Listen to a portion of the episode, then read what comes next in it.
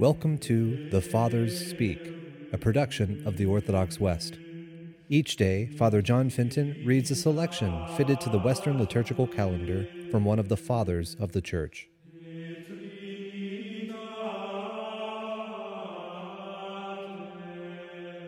On this Easter Wednesday, let us listen to a portion of a homily by our Father among the Saints, Peter Chrysologus.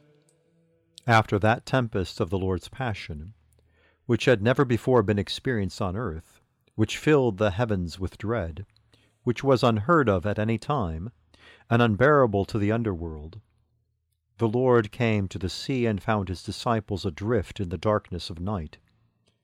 For after the sun fled, what relief from the night could come from the light of the moon or from the stars? For a sombre and disorienting gloom was all there was which kept in darkness not only bodily vision, but even the mind's own capacity to see, and it kept preventing the sailors from seeking or trying to reach again the shore of faith and the port of safety. As soon as morning had broken, the evangelist says, Jesus stood on the shore, but the disciples did not recognize that it was Jesus. All creation had fled the indignity done to the Creator. The world strove to keep away from the murder of its Lord, realizing that vengeance extends to the whole house in which the Master was killed by the criminal behavior of the servants. This is why the earth shook with its foundations coming apart beneath it. The sun fled so as not to see it. The light of day departed so as not to be an accessory. Rocks, since they were unable to leave on account of their nature, were rent in two by means of a novel kind of blow, accusing such a terrible deed by their noise, since they could not with words. And when hell saw the judge himself penetrating it, it wailed in its defeat as it lost those whom it was holding.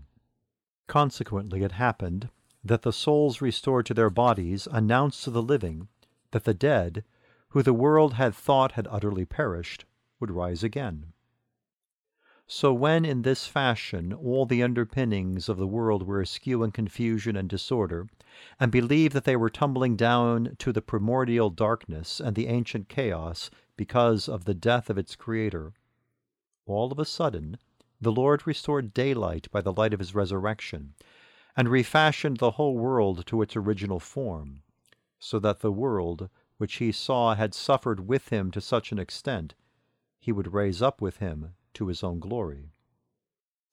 And so the evangelist says, as soon as morning had broken, that is, after the night of the Lord's passion had passed, Jesus stood on the shore so that he might call the universe back within its old boundaries, make strong what was wavering, rein in what had exceeded its bounds, compose what had been disturbed, and by his standing there stabilize the very foundations of the world which had been so shaken, so that the world returned at once to the service of its Creator, the same world that had dispersed at the indignity done to its Creator.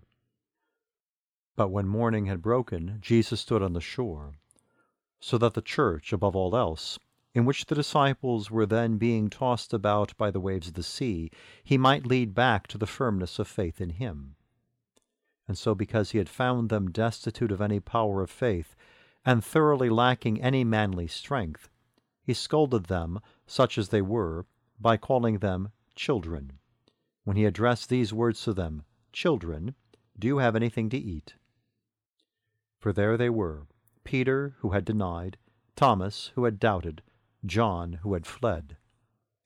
Therefore he addresses them not as the bravest of soldiers, but as timid children. And since he finds them not yet fit for battle, he invites them as fragile youths to the table when he says, Children, do you have anything to eat? He does this so that kindness may call them back to grace, bread to confidence, and food to faith. For they would not believe that his body had risen unless they saw him eating in a completely human fashion. The reason why the one who completely fills the universe asks for food, why the bread himself eats, is not because he hungers for food, but because he always hungers for the love of his own people.